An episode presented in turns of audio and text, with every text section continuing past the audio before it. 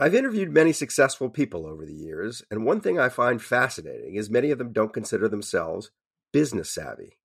Take the owners of Tight Knit Brewing.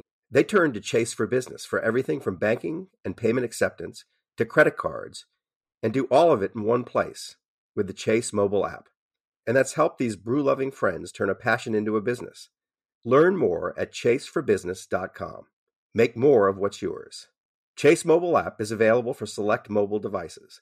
Message and data rates may apply. JP Morgan Chase Bank NA, member FDIC. The most innovative companies are going further with T-Mobile for Business. The PGA of America is helping lower scores and elevate fan experiences with AI coaching tools and 5G connected cameras. AAA is getting more drivers back on the road fast with location telematics. And the Las Vegas Grand Prix is powering race day operations with 5G connectivity, giving fans an experience at the speed they deserve. This is accelerating innovation with T-Mobile for Business.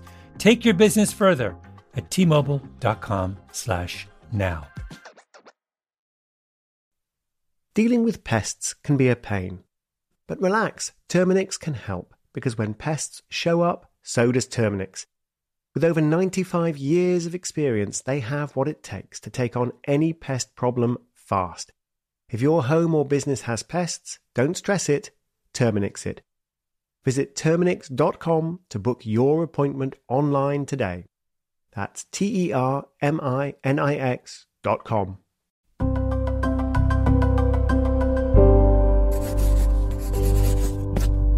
Pushkin.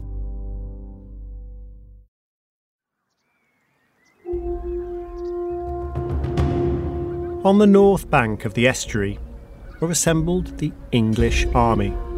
A little over 2,000 knights supported by 5,000 archers. On the south bank, the larger force of the French, 8,000 knights and thousands of crossbowmen alongside them. The French army had been chasing the English for weeks, but wisely decided not to try to cross the salty marshes within range of those English archers. Instead, between the opposing armies, a single French knight, like a hero from Arthurian legend, galloped out towards the English, a tiny figure in the middle of the tidal flats. He shouted out his challenge. Following the traditions of courtly love, the French knight was carrying the token of some fair lady and wanted to prove that he was worthy of her. Did any Englishman dare thrice to joust with him in full view of both armies? There was a moment of silence, broken only by the flapping of the pennants in the sea breeze. And then an English knight roared out his acceptance. The two men took up their position on the damp, salty sands. In front of the cheering soldiers, they jousted once, picked fresh lances, wheeled around, and jousted a second time. In the second exchange, the English knight's shield was broken. To joust again would be to court defeat and death. Yet the English knight seized another lance and prepared for battle. His French opponent, instead, dismounted and walked towards him, chivalrously refusing to take advantage. The fight was over. The English knight and the French knight became lifelong friends. It's a charming story, beloved by the chroniclers, and one which reminds us of the chivalric code of honour they loved to celebrate. Two days later, the armies would meet again. The result would be remembered for a very different reason. I'm Tim Harford, and you're listening to Cautionary Tales.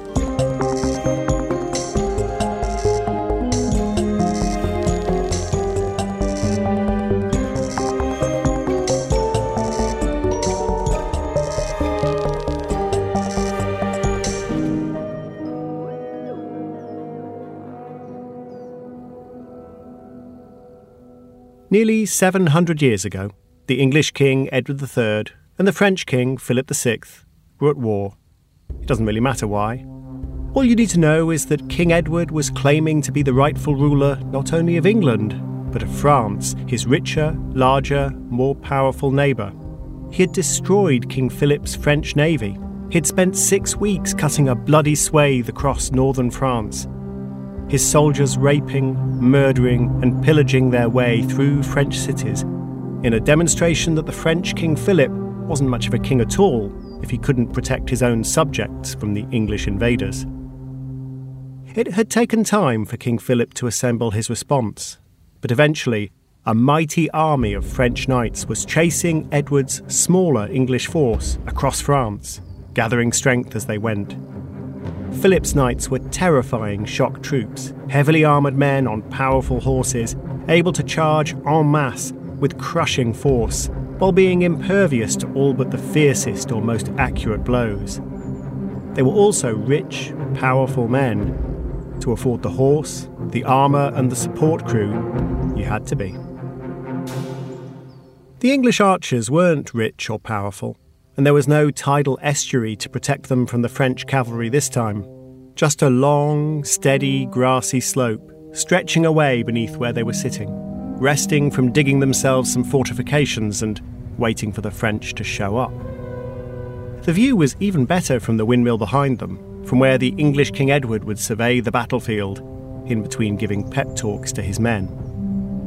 Those pep talks were sorely needed. They knew that when the French army caught up with them, the enemy would be thirsty for revenge. And although the English had picked the battlefield, the French had home advantage, better equipment, and vastly superior numbers. Both sides had reason to be confident. For one of them, that confidence was utterly misplaced. I'm fascinated by the battle that was about to unfold. In some ways, it was very much of its time. In other ways, it offers us a very modern cautionary tale. Having crossed the river in pursuit of the retreating English army, King Philip sent out scouts to assess the situation. The scouts reported back.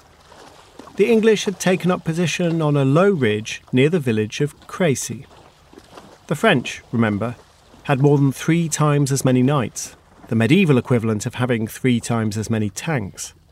The heavily armoured French cavalry had been the dominant military force in Western Europe for the last 500 years. The French also had several thousand crossbowmen from Genoa. These were experienced mercenary troops.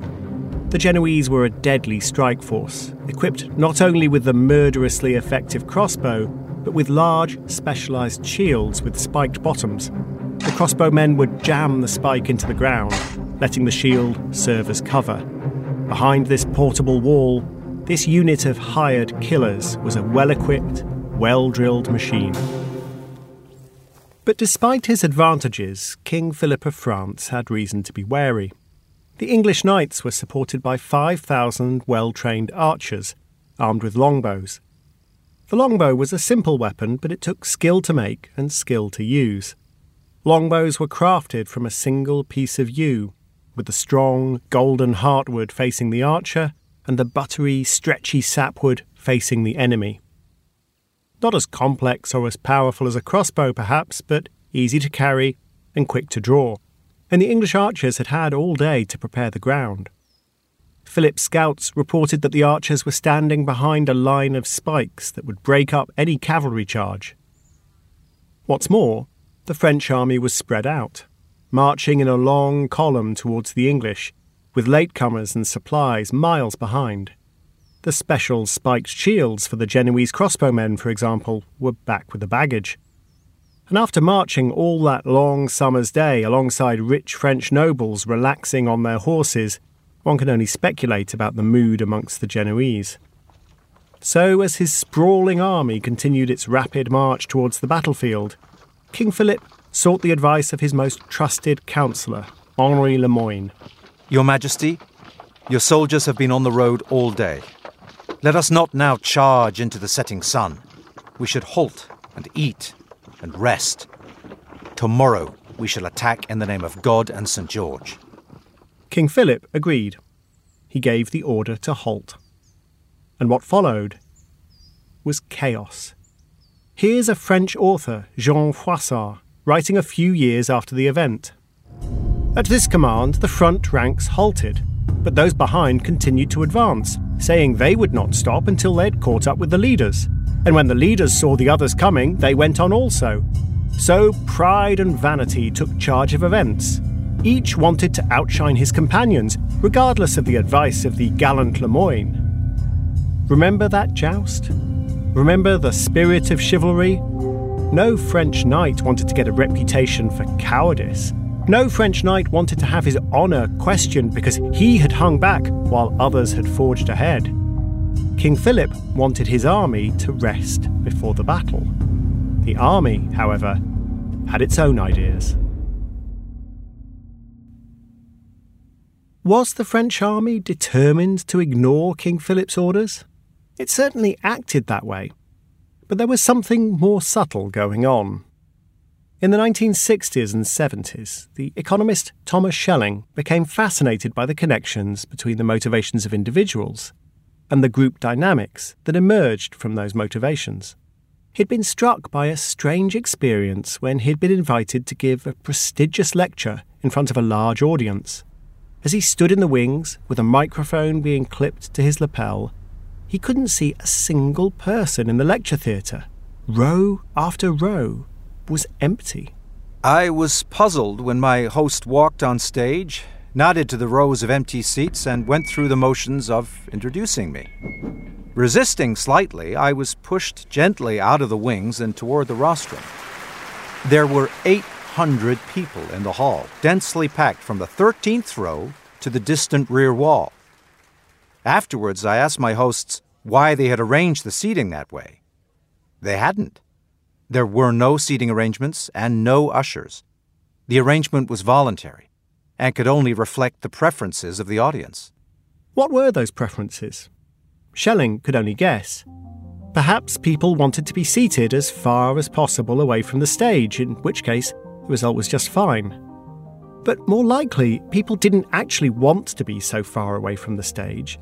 They merely wanted to be closer than others to the exit so they could make a quick getaway or fearing that Professor Schelling might start calling on audience members to answer questions about economic theory, they simply preferred not to be conspicuously out in front of the crowd. In those cases, everyone would be happier if the rear 12 rows were roped off, forcing the entire audience closer to the stage. Schelling's point was not about the optimal seating arrangements for academic lectures. That was trivial. It was the realization that perfectly ordinary individual motives can lead to the emergence of quite unexpected group behaviour. Nobody planned for Schelling to be speaking to his audience across a moat of empty seats, but that's what happened. So, in what other circumstances might strange outcomes emerge from apparently innocuous individual decisions? This question was not a trivial one. Schelling served as a senior advisor to the US government, thinking hard about the problem of nuclear deterrence and all the ways in which deterrence could backfire, for example, when leaders lose control of events.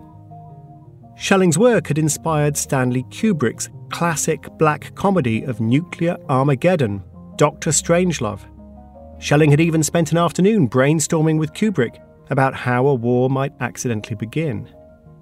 If you've seen the film, you may recall that the trouble is started by a belligerent mid ranking officer, despite the best efforts of the leaders of the USA and Soviet Union to slow things down. You can't fight in here, this is the war room. The command structure of a Cold War nuclear strike force is very different from the command structure of a 14th century feudal army. But still, King Philip might have recognised the same energy. Tom Schelling eventually won the Nobel Memorial Prize in Economics for his ideas, which were collected in a book titled Micromotives and Macro Behavior. The links between micromotives and macro behavior can be complex, but it's a good idea to try to understand them if you want to lead an army. When the French chronicler Jean Froissart wrote his account of the chaotic French march, it could have come right out of Schelling's book. King Philip, recall, had ordered his army to stop and rest overnight. and the army had not stopped. Yet Froissart didn't say that the French army wanted to fight at once. In fact, the army as a whole didn't have any coherent desire at all. Froissart instead focused on individuals.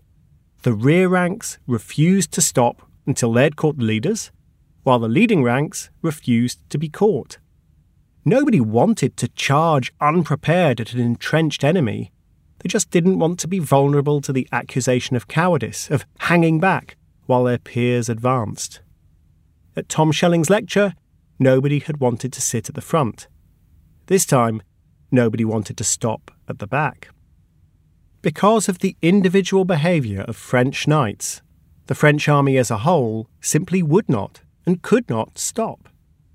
It ended up at the bottom of the hill, milling around in plain view of the bemused English archers.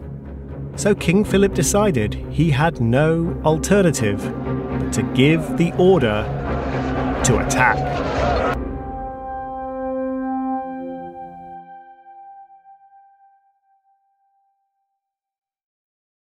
As a loyal listener to cautionary tales, you probably consider yourself pretty smart, and you are.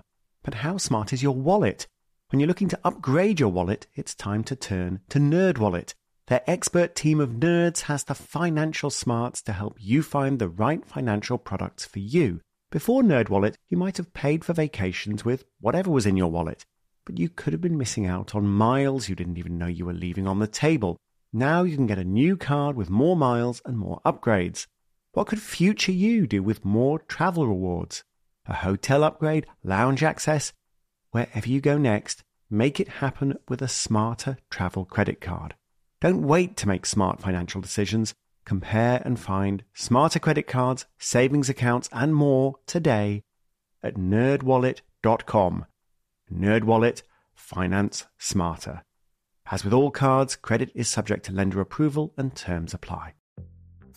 The most innovative companies are going further with T Mobile for Business. The PGA of America is helping lower scores and elevate fan experiences with AI coaching tools and 5G connected cameras. AAA is getting more drivers back on the road fast with location telematics. And the Las Vegas Grand Prix is powering race day operations with 5G connectivity, giving fans an experience at the speed they deserve. This is accelerating innovation with T-Mobile for Business. Take your business further at t-mobile.com/now.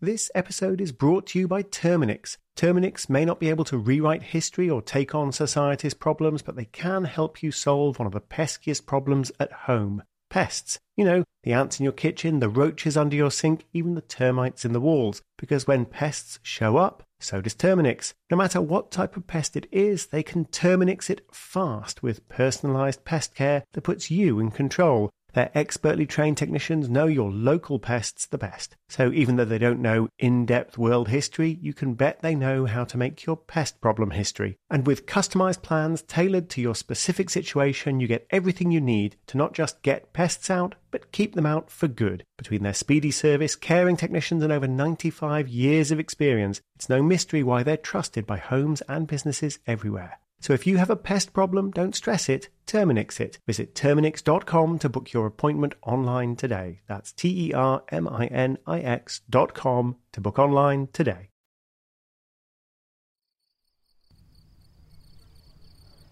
As the summer afternoon began to cool, the English gazed down the hill at the French army gradually assembling.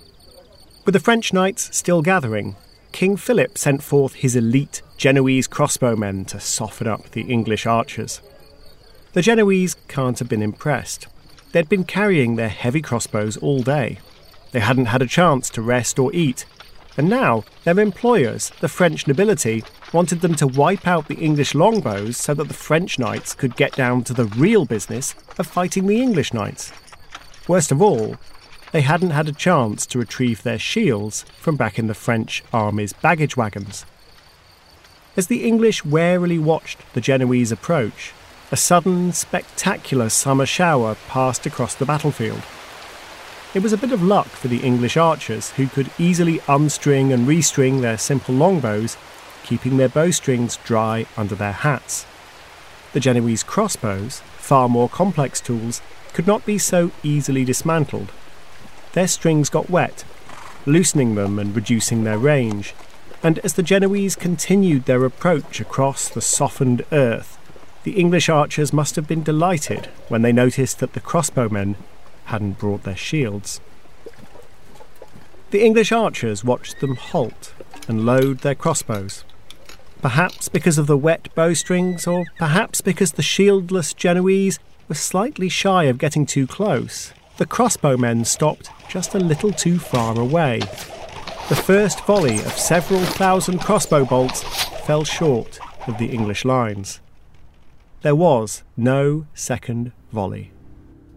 Here's Froissart. The English archers took one pace forward and poured out their arrows on the Genoese so thickly and evenly that they fell like snow.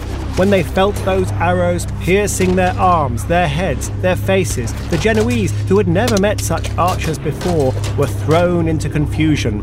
Many threw down their crossbows. They began to fall back.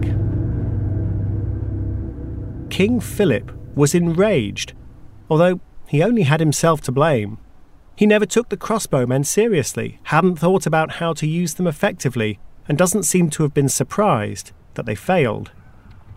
He decided that it was time for the real fighting to start, which meant a cavalry charge. The contemptible crossbowmen had outlived their usefulness. Quick now! Kill all that rabble! They are only getting in our way hundreds of the most eager French knights charged up the hill towards the English, hacking their way through the retreating Genoese as they did. Showing murderous scorn for their own allies, they got what they deserved. Their charge was slowed by the chaos, the rain soaked ground, the uphill slope, and foot deep potholes that the English soldiers had been digging all day. All the while, 5,000 English archers deluged them with arrows the armoured knights were fairly well protected, but their horses were not.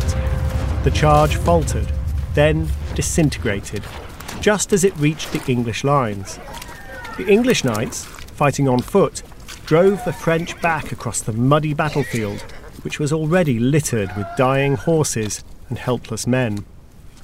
By now, the August sun was low in the sky.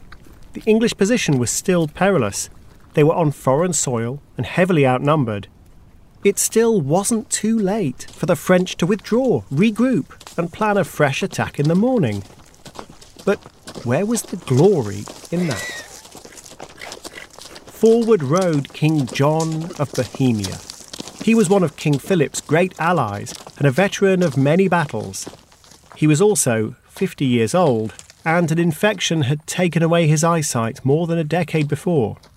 He wasn't going to let that stop him. Here's Jean Froissart's account of the great charge of the blind king of Bohemia. He said to them about him, I require you to bring me so far forward that I may strike one stroke with my sword.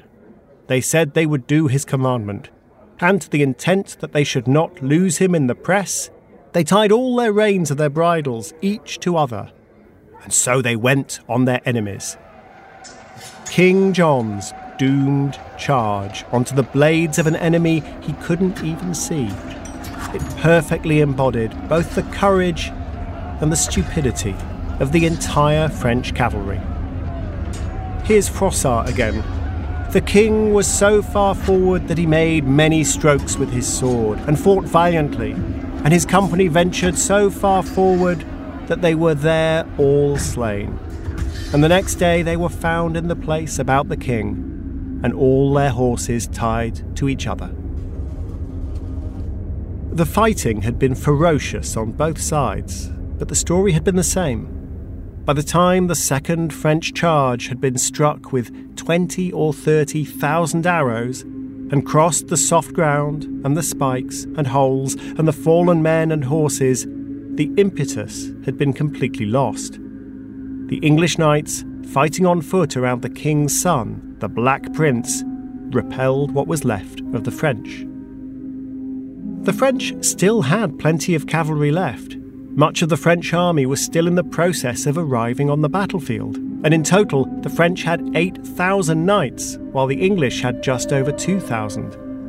Each knight was eager for battle and glory, and so a fresh attack emerged from the chaos, with knights skillfully swinging their horses around at the bottom of the hill to charge once more up through the mud, over the bodies of the dying, and into the teeth of 5,000 English archers.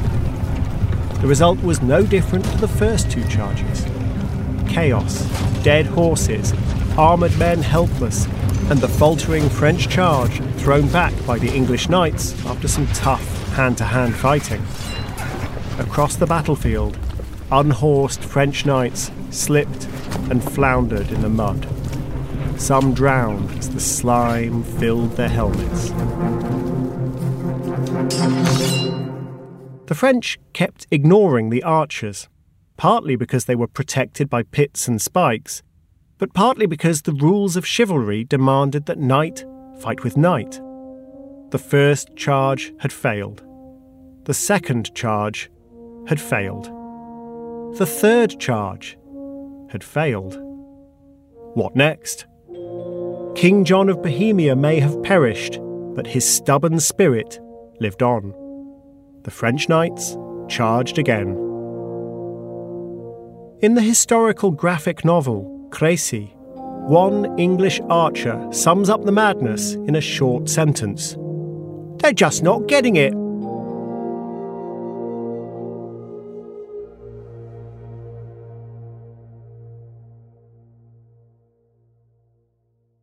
As a loyal listener to cautionary tales, you probably consider yourself pretty smart, and you are.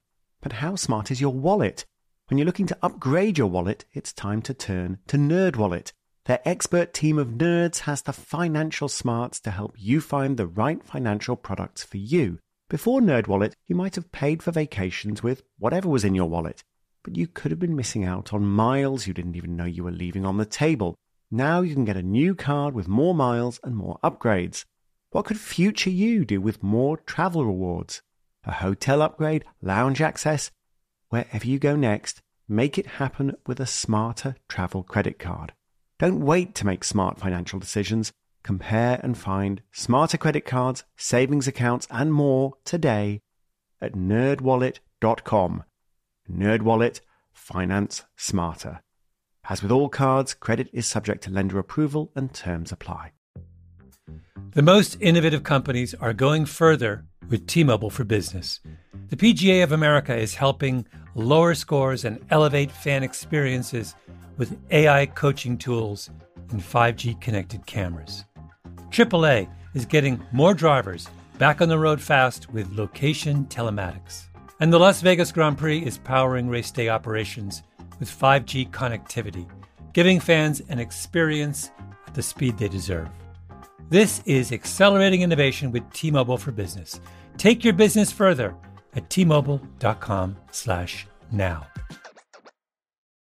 This episode is brought to you by Terminix. Terminix may not be able to rewrite history or take on society's problems, but they can help you solve one of the peskiest problems at home pests. You know, the ants in your kitchen, the roaches under your sink, even the termites in the walls. Because when pests show up, so does Terminix. No matter what type of pest it is, they can Terminix it fast with personalized pest care that puts you in control. Their expertly trained technicians know your local pests the best. So even though they don't know in depth world history, you can bet they know how to make your pest problem history. And with customized plans tailored to your specific situation, you get everything you need to not just get pests out, but keep them out for good. Between their speedy service, caring technicians, and over 95 years of experience, it's no mystery why they're trusted by homes and businesses everywhere. So if you have a pest problem, don't stress it, Terminix it. Visit Terminix.com to book your appointment online today. That's T E R M I N I X.com to book online today.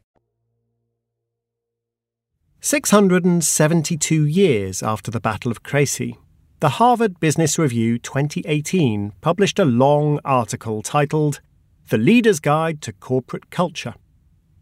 In many ways, it's the kind of beige corporate speak you might expect, with a two by two matrix, a list of the eight distinctive styles of corporate culture, and over 80 mentions of leader or leadership.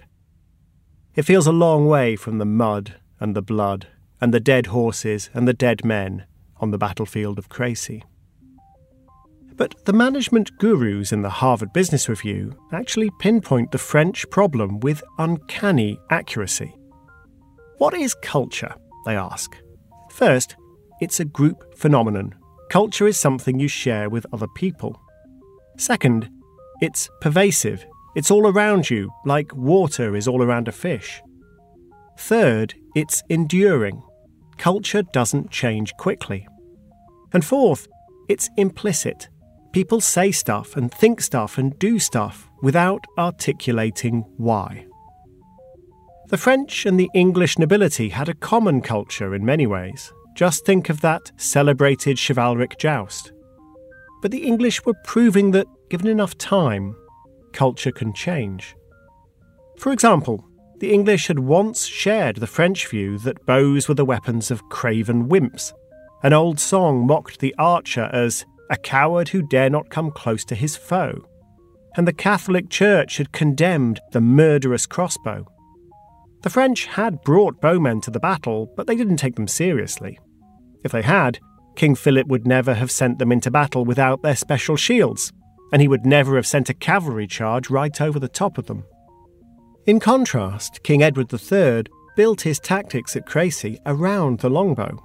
But that wasn't a decision made on the spur of the moment. He'd long seen the longbow as his best chance to defeat France, a richer, larger, more populous neighbour. And to embrace the longbow meant reshaping the culture.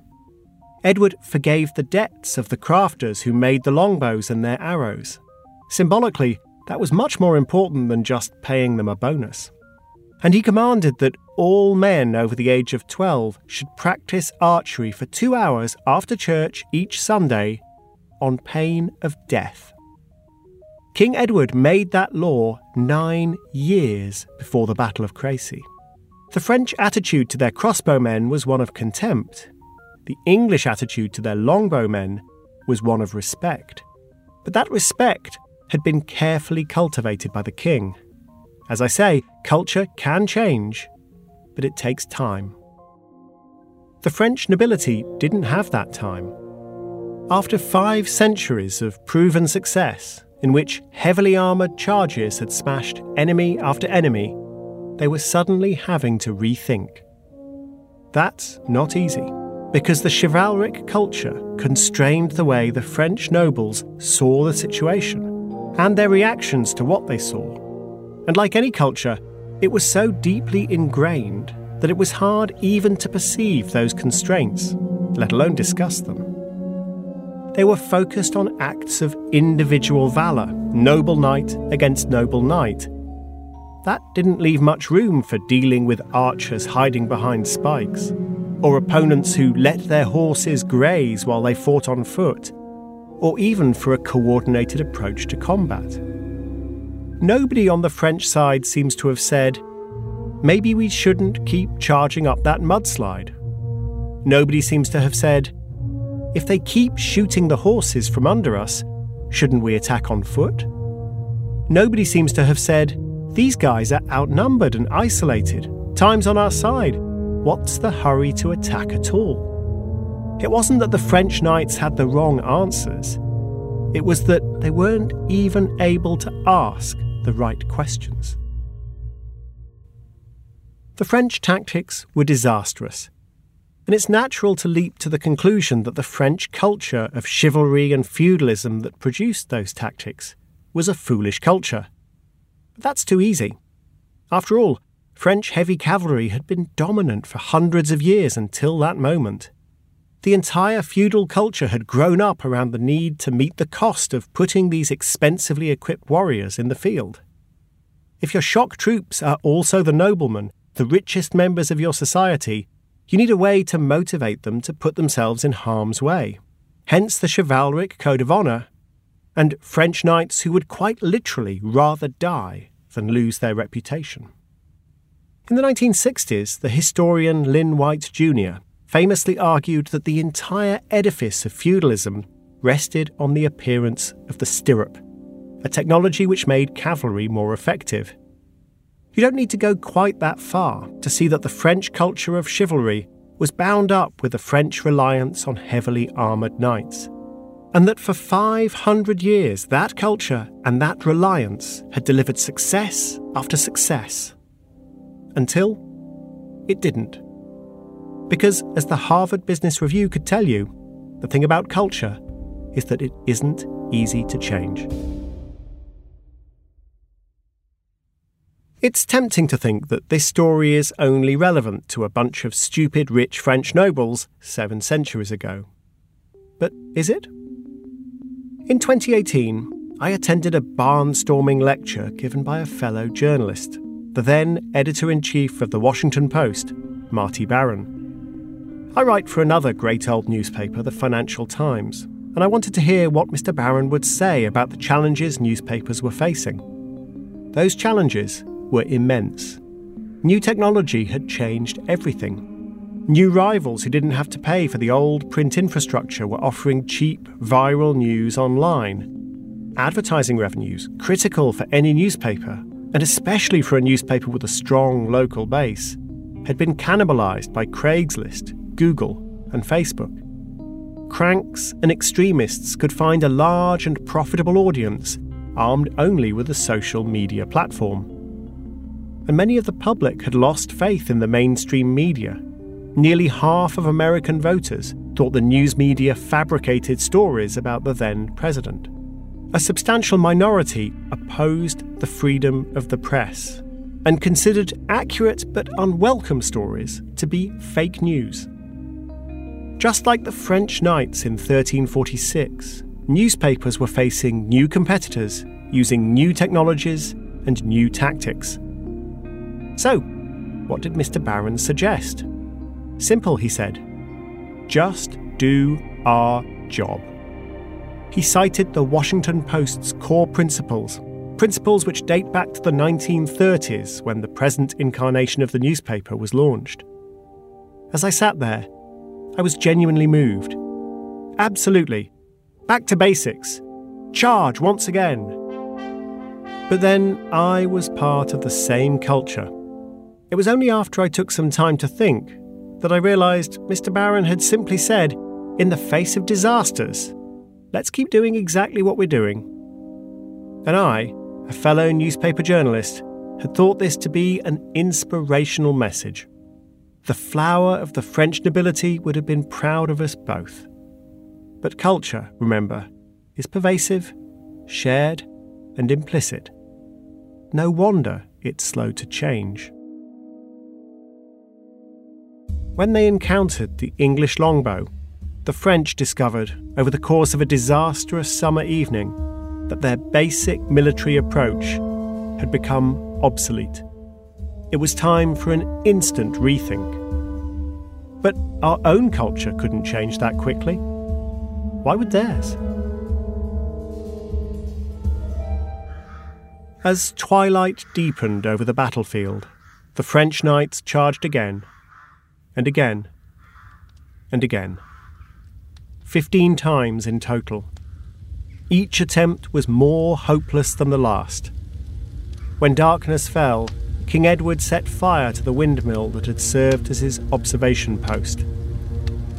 As the building burned, the English archers pulled out long daggers and roamed the battlefield in the flickering orange light, slipping the blades into the vulnerable armpits or eye slits of fallen knights. When they found any in difficulty, whether they were counts, barons, knights, or squires, they killed them without mercy. Because of this, many were slaughtered that evening, regardless of their rank. At Crécy, a glimpse of a ruthless, impersonal future fought a glimpse of a heroic, mythical past and left it bleeding out into the mud. Thousands of French soldiers died. Then, the day after the battle, the English army killed another 4,000 French, many of whom may have been civilians who got too close to the battlefield or presumed that the victorious soldiers were French, not English. From the ranks of 8,000 French knights, 1,500 noblemen were slain, nine of them princes. All over France, noble families began murderous squabbles over succession. The English are generally reckoned to have lost fewer than a hundred men. The scale of their victory and of the French defeat was so colossal, so total, that they could hardly comprehend it. They set off to conquer the port of Calais, which they were to hold for the next 212 years. King Philip himself fled the battlefield, wounded in the jaw by an arrow and appalled at the disaster. Accompanied by just five knights, he knocked on the door of Labroye Castle, a few miles away. Who comes knocking at this hour? Open your gate quickly. It is the unfortunate King of France. Unfortunate indeed. King Philip's reputation did not recover. Three years later, he was dead, and the French nobility did not much miss him. But they should have blamed themselves for the catastrophe. The French knights were no angels. Just ask the Genoese crossbowmen, the allies they hacked down. But their culture emphasized valour and courage. 500 years of success had led them to forget that the chief aim of battle isn't honour, it's victory. Their English opponents brought new technology and new tactics, and the French knights just couldn't adapt in time.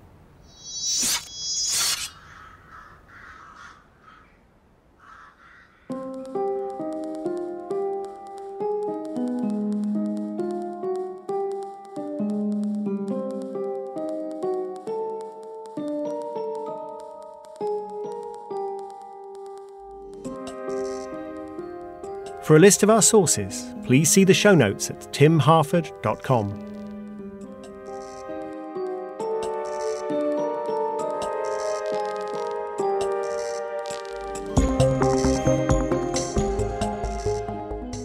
Cautionary Tales is written by me, Tim Harford, with Andrew Wright.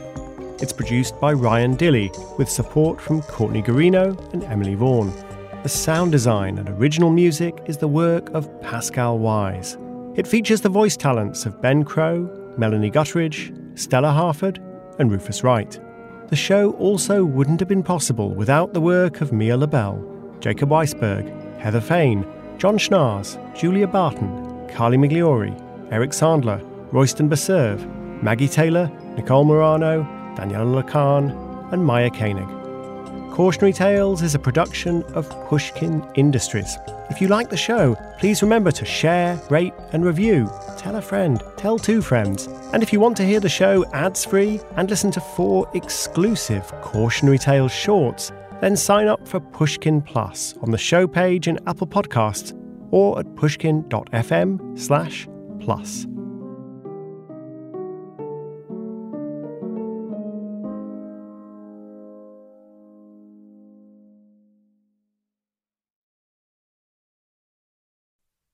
Dealing with pests can be a pain. But relax, Terminix can help because when pests show up, so does Terminix. With over 95 years of experience, they have what it takes to take on any pest problem fast. If your home or business has pests, don't stress it, Terminix it. Visit Terminix.com to book your appointment online today. That's T E R M I N I X.com. If a new house is on your wish list in the next five years, grow your savings faster and experience your dreams with an Ohio Homebuyer Plus account from Kemba Financial Credit Union. A savings account specifically designed to save for a new home where you can earn 7% APY, a $500 matching bonus, and a $1,500 mortgage closing cost credit. Learn more at Kemba.org. Offer expires March 31st, 2025. APY equals annual percentage yield. Restrictions apply. NMLS 292230. Equal housing lender. Federally insured by NCUA. At JCPenney, fashion counts for everybody and every body. The weather is getting warmer and it's time to swap my winter layers for fun, vibrant, and cool clothing with so many fun things happening this spring, like Mother's Day and the Wind Down Tour. It's hard to find great looking clothes that fit you just right. That's why I love JCPenney. JCPenney has so many stylish and comfortable options for so many different body types. I've been blown away by their selection and everything hugs my body in all the right spots. Refresh your wardrobe this spring with style that gets you. Something to wear that fits your favorite moments of the season at prices that feel just as good. Discover brands that get you and put style and comfort first, like Worthington and Liz Claiborne for her, each in women's petite and plus sizes. Here, spring comes in all shapes, sizes, and colors. JCPenney, make everybody count.